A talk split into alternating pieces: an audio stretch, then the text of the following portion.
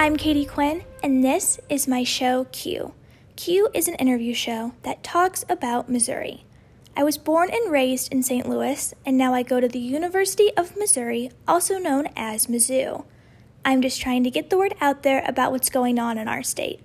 I interview experts on issues that may have been unseen by the public.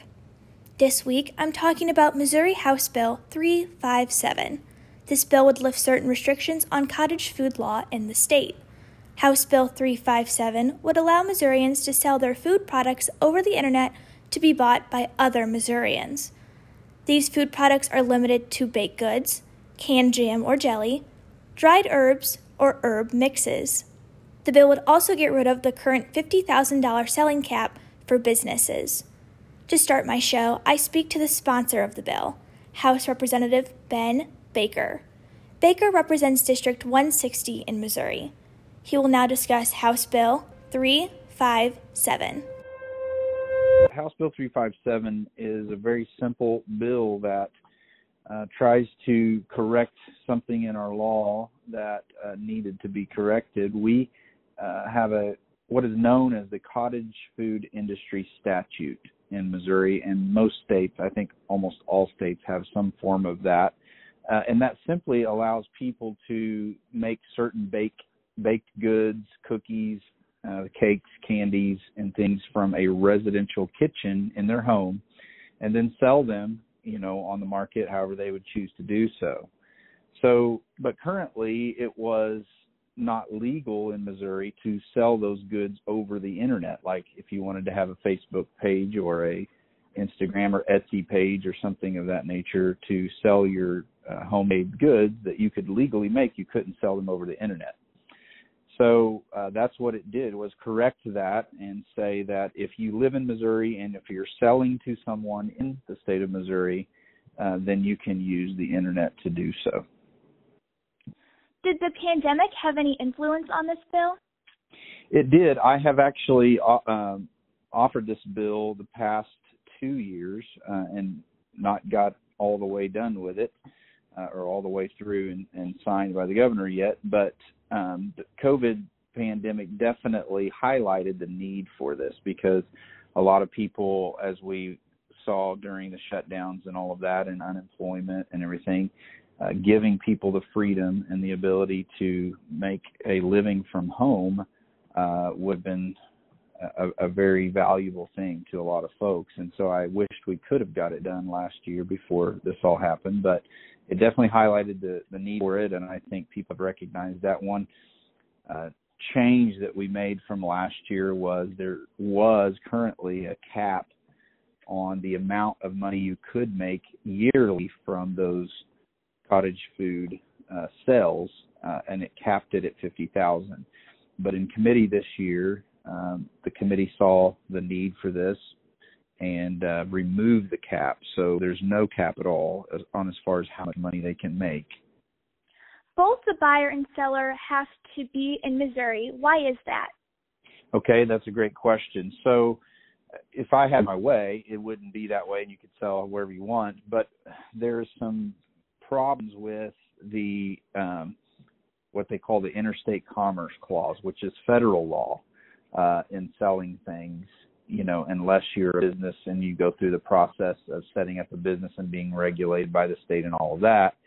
If you're a home-based business that really uh, has no regulation, then there is a hang-up when it comes to the interstate commerce clause and selling across state lines. And so that was a concession that we had to make in order to make it legal and, and be in compliance with the federal law. Are you seeing bipartisan support on this bill? Yes. So last year it passed out of the House with nearly unanimous vote. I think there was only one no vote actually out of 163. Um, and so we will see on third read, you know, the, the uh, perfection was done yesterday uh, in the House, which is a voice vote, so you don't have a, a roll call vote. But on third read, which will happen tomorrow, we'll, we'll be able to tell. But I'm sure, uh, without a doubt, that we will have nearly unanimous support again. And then my last question: How do you hope this impacts small business in Missouri?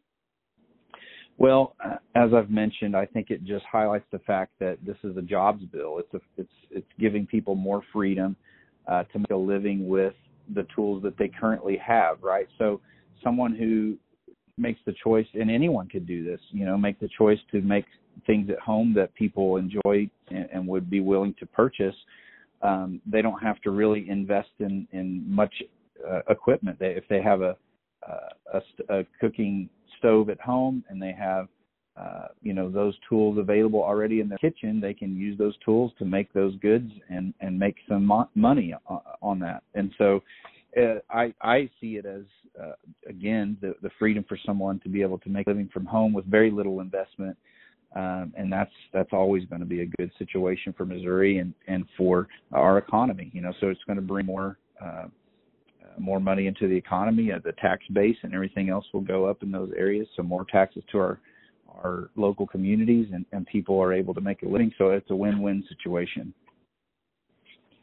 Well, that is all the questions I have for you today. I really appreciate your time. Thank you so much. No problem. Thank you. Have a great day. You too. Bye bye. Bye bye. The Institute for Justice is a nonprofit law firm that does a variety of work helping people go up against the government. The Institute for Justice also specializes in helping cases around cottage food law. Suranjan is a Law and Liberty Fellow who has an extensive knowledge of the legality behind cottage food law. We are a national law firm for liberty. We're a, a nonprofit public interest firm, which means that we operate entirely from charitable donations, and those are also tend to be low uh, amount donations. So we don't we don't depend on any particular donor or group of donors. We uh, and we and we don't get donor donations to last for many years. We pride ourselves on every year trying to stay as as close to our donors' roots as possible, and um, we launch cases on behalf of, or we otherwise defend people uh, against the government um, for free of charge to the client, and that's clients, uh, the government ranging from federal governments to cities, states that are infringing on their civil rights, rights to their due process uh, before losing a property right or losing maybe a licensing right. We defend people who are trying to do something like earn an honest living and are set with uh, onerous or extremely unfair and unconstitutional licensing requirements. And so that's what brings us to a lot of these food freedom cases or cottage food laws where we're um, trying to open up various uh, avenues for people to sell their homemade foods. And when you're talking about food, are there specific products um, under this law? There are in in Missouri. The specific products that are allowed to be sold homemade uh, are shelf stable baked goods. Shelf stable means that it doesn't need to be kept refrigerated for safety. Canned jams and jelly, and dried herbs. Um, now, in addition to that, at farmers markets, but only as far as I'm aware, only at farmers markets, there uh, people are allowed to sell all shelf stable foods except for low acid canned goods, so long as they're labeled accordingly. Um, but all of those foods have to be sold. So, so to go back to the cottage food laws, uh, aside from the farmers market uh, exception, those shelf stable baked goods or canned jams and jellies and dried herbs have to be sold directly to consumers. So a cottage food laws like Missouri's doesn't allow uh, home-based businesses, home people with home kitchens to sell their foods to say grocery stores, um, but they can sell, sell them directly to consumers. Why do these laws vary from state to state? For example, food laws that might make a lot of sense in one state might not quite be as popular in another one. So, say Wyoming, which has a very strong uh, rural farm presence, has very robust cottage food laws. But then New Jersey has very restrictive cottage food laws. Um, there is there are certain federal laws that would apply. Um, so, for example, if you're selling certain meats, you'd have to be registered with the um, with a, a federal agency, um, uh, like USDA type stuff inspections. Um, but by and large, um, I think the federal government has has a model food code that states can choose to. So, for example, Missouri has uh, adopted the federal model food code and just kind of tweaked it a little bit for itself. But by and large, most states have pretty similar laws, but but the exemptions for cottage foods can vary pretty wildly. How should a business navigate these cottage food laws, in your opinion? In Missouri specifically, you mean? Yes, in Missouri or in general. Well, of course, um, whenever you're going to be opening up a business, uh, you always have to, for for better or for worse, look into the legality of the laws in your state. Now, uh, states usually make that a little easier or harder than it should be, uh, depending on the state. But by and large, if you can contact the local health officials, they will hopefully work with you to at least let you know what is allowed, what isn't allowed. In Missouri, if you're selling if you're going to be selling shelf stable baked goods or canned jams and jellies or dried herbs, one of the the foods that's specifically on the list of allowed uh, cottage food uh, sales, then at that point, um, you really would be able to start anytime selling, um, but you should probably call your local health official just to make sure that uh, you're selling it d- directly to consumers in the way that they interpret that. Because some states, for example, allow internet sales, some states don't. Missouri does not right now. Um, and some states might, even though they allow you to sell your homemade foods, there might be certain labeling requirements that you really should call up your local health inspectors to determine, you know, is, is my food in the exemption? Is that because nobody wants to find out after the fact, after you've made a lot of investments in, into it, and, and also you don't want to get scared by a letter that might tell you, hey, by the way, you're selling it something that is illegal. Right now, Missouri currently has a bill in the House that would allow sellers That's to right. sell over the internet to buyers in Missouri. What are your thoughts on a bill like this? I think that bill is great. Um, so it would allow for you're talking about House Bill 357, right? Yes, It- correct. That, that that would allow for the um, that would do two things as far as I'm uh, aware. It would get rid of the fifty thousand dollar cap on annual gross sales from cottage food businesses, and it would allow the um, sale on, on through the internet of cottage foods, uh, as, as you were saying before, but still only within Missouri. Um, I think that's great, and really for two for two big reasons. One is that the the sales cap is really just not necessary in any instance because what we're talking about here is businesses that are by their very nature have a kind of natural cap. There's only so much product you're going to be able to move when you're using a, your own private home kitchen to make the food. Uh, I mean, um, compared to some sort of large uh, some sort of large operation. And so having some sort of sales cap like that is just not really uh, you're not really accomplishing very much. Uh, mo- the vast majority of cottage foods producers would be selling far less than that cap anyway, and uh, it's just not necessary. Now, as for the internet one, um, again, we're talking about so right now when you're preventing internet sales, you're preventing people who are looking online, consumers who are looking specifically for cottage food businesses that they'd like to buy their foods from. And so if if you have people who want to buy those foods, um, and then if you have the sellers who are, who are of course wanting to sell them, um, there's there's no need to have this kind of artificial um, hindrance of not allowing people to to sell it through the internet.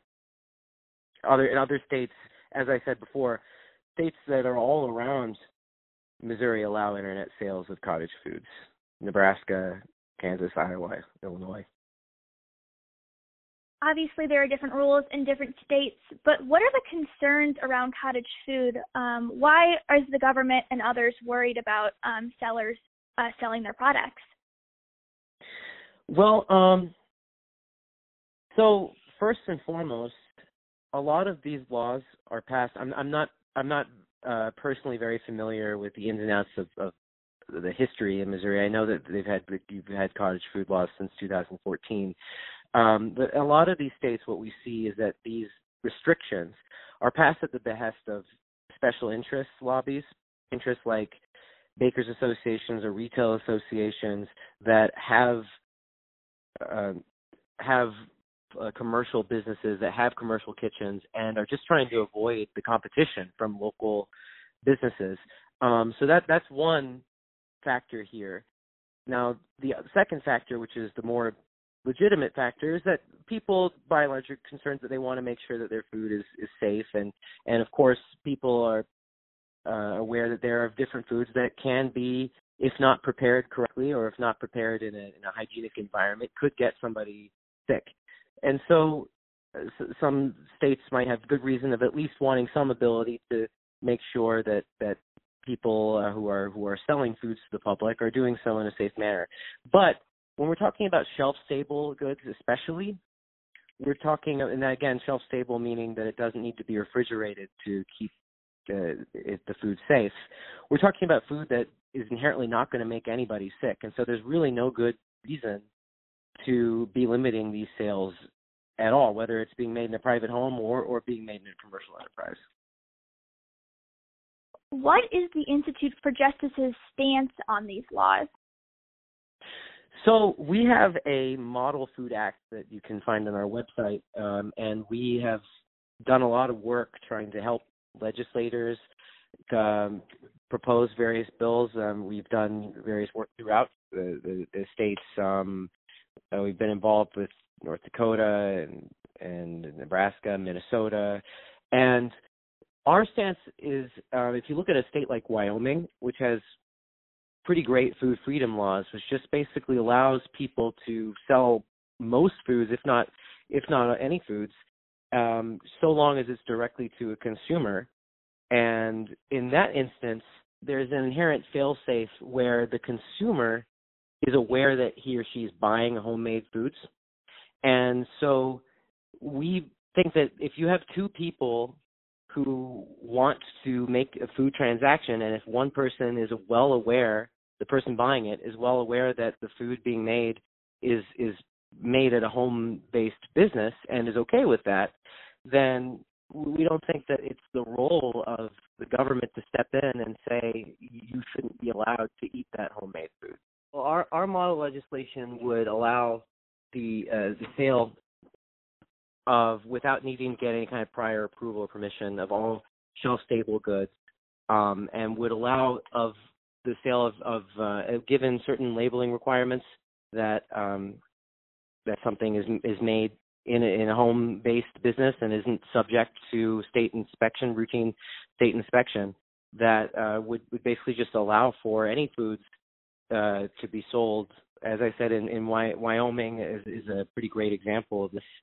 um, of as long as it's direct to consumers, then there shouldn't be any cap. And then with the wholesale cap, um, you would just have certain, um, as I said, labeling requirements or or maybe inspection of certain kinds of foods like uh, certain meats or dairies. Um, but otherwise, uh, there's not really good reason to be to be limiting much of this much of this at all beyond and and at, at the heart of it is that states and localities, especially right now in the middle of a pandemic, should be working with people to make it as easy as possible to have their home-based businesses. And you know, there, there's different ways of going about it where you can ensure that the food's going to be safe, but w- without without banning the food's homemade preparation outright. Well, that is all of the questions I have for you today. I really appreciate your time. Thank you so much for talking with me. All right, thank you so much. Jennifer McDonald also works at the Institute for Justice as a senior research analyst. In 2017, she released an extensive report on cottage food law. She surveyed 775 cottage food producers across the country to understand who they are and how cottage food law impacts their business. So, I am a social scientist and I conducted what we believe is one of the first if not the first, um, national survey of cottage food producers across the country. Uh, cottage food data in every state that we could find, uh, we're able to end up surveying 775 cottage food producers across 22 states. Uh, and we, you know, found a lot of valuable information about just who these cottage food producers are, how important these businesses are to them, and you know what government can do to get out of the way to let these entrepreneurs really do their thing and, and support their communities. So let's talk about the Flour Power Report. What were your overall findings? So we found uh, that cottage foods can provide an attractive avenue to entrepreneurship for women, particularly in rural areas. So cottage food producers are predominantly female.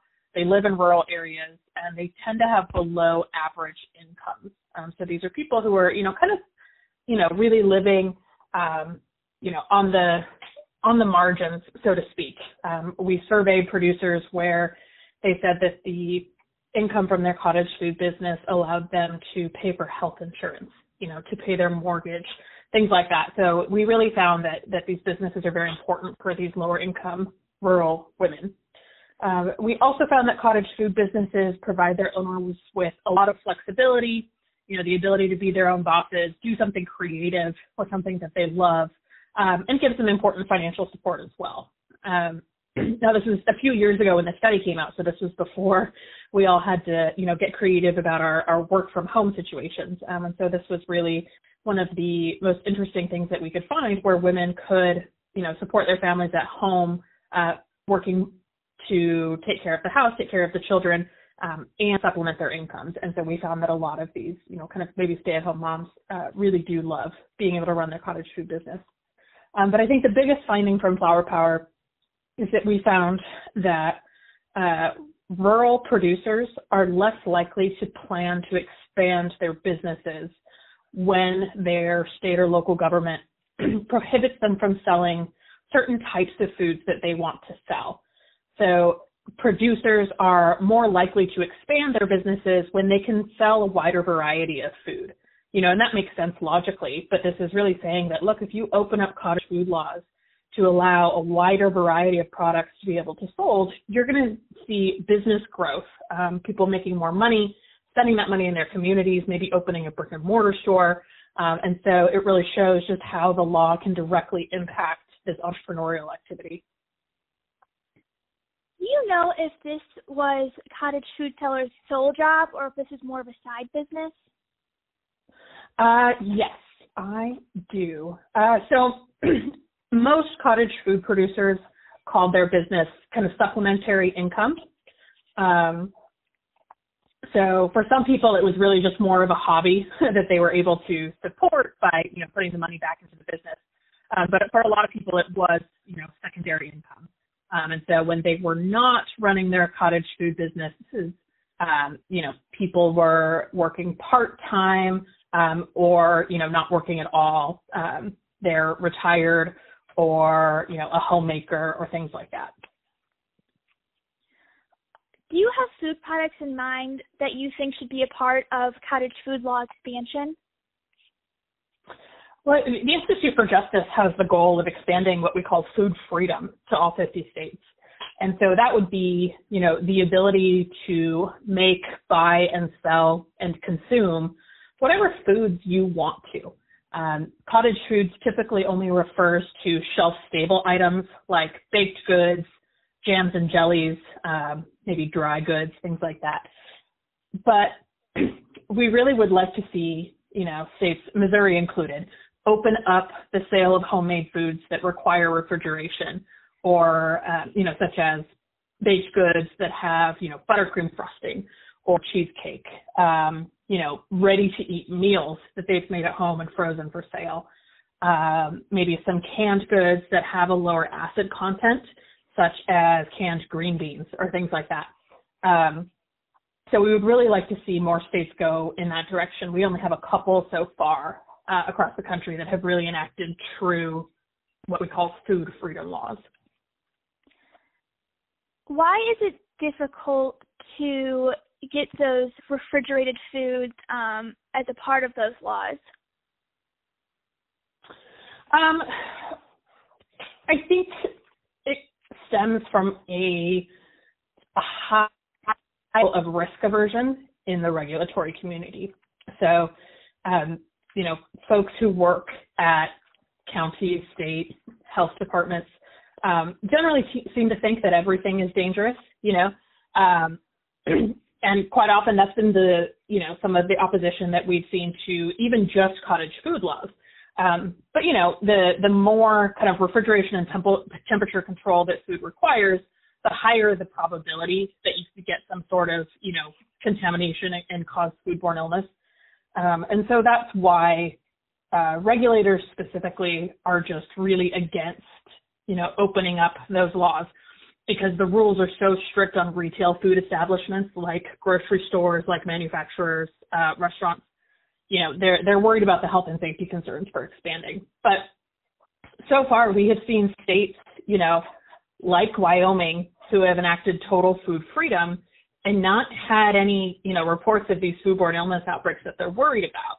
You know, we think the market really takes care of that safety issue itself because, you know, homemade food producers, the thing that'll put them out of business quickest is if someone gets sick from something that they make, right? So that quality control is really there. Um, and at the end of the day, you know, a consumer is going to make a judgment about what they want to buy and what they want to eat and put on their family's table.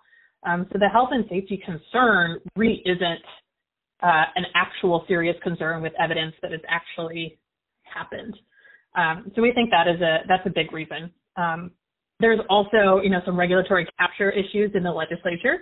So when food freedom legislation is pending before our legislature, quite often you'll see trade associations representing, uh, you know, food manufacturers or restaurants or retail food stores coming in and saying, you know, we don't want that to be expanded. And it's mostly because, you know, these established food businesses have already gone through all of this, you know, really high levels of regulation and jumped through a lot of hoops and spent a lot of money to be able to run their business.